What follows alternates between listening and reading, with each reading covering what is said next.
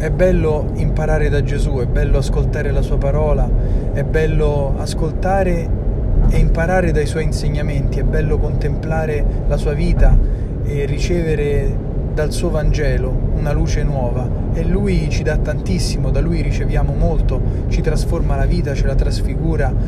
la conforma alla sua.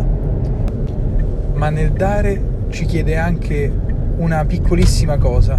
che è quella di mettere il poco che abbiamo nelle sue mani e di offrirlo agli altri,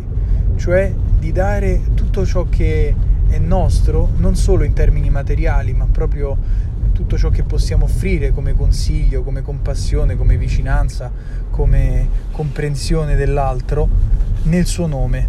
E lui di quel poco farà qualcosa di prodigioso, perché questo è il mistero che ascoltiamo oggi della moltiplicazione dei pani e dei pesci, cioè quello di eh, un miracolo che si compie quando nel suo nome, cioè nel nome di Gesù, noi diamo agli altri quel poco che abbiamo e questo poco che da solo non basterebbe, nel nome di Gesù diventa qualcosa di straordinario, in grado di saziare la fame che è nel cuore di ognuno dei nostri fratelli.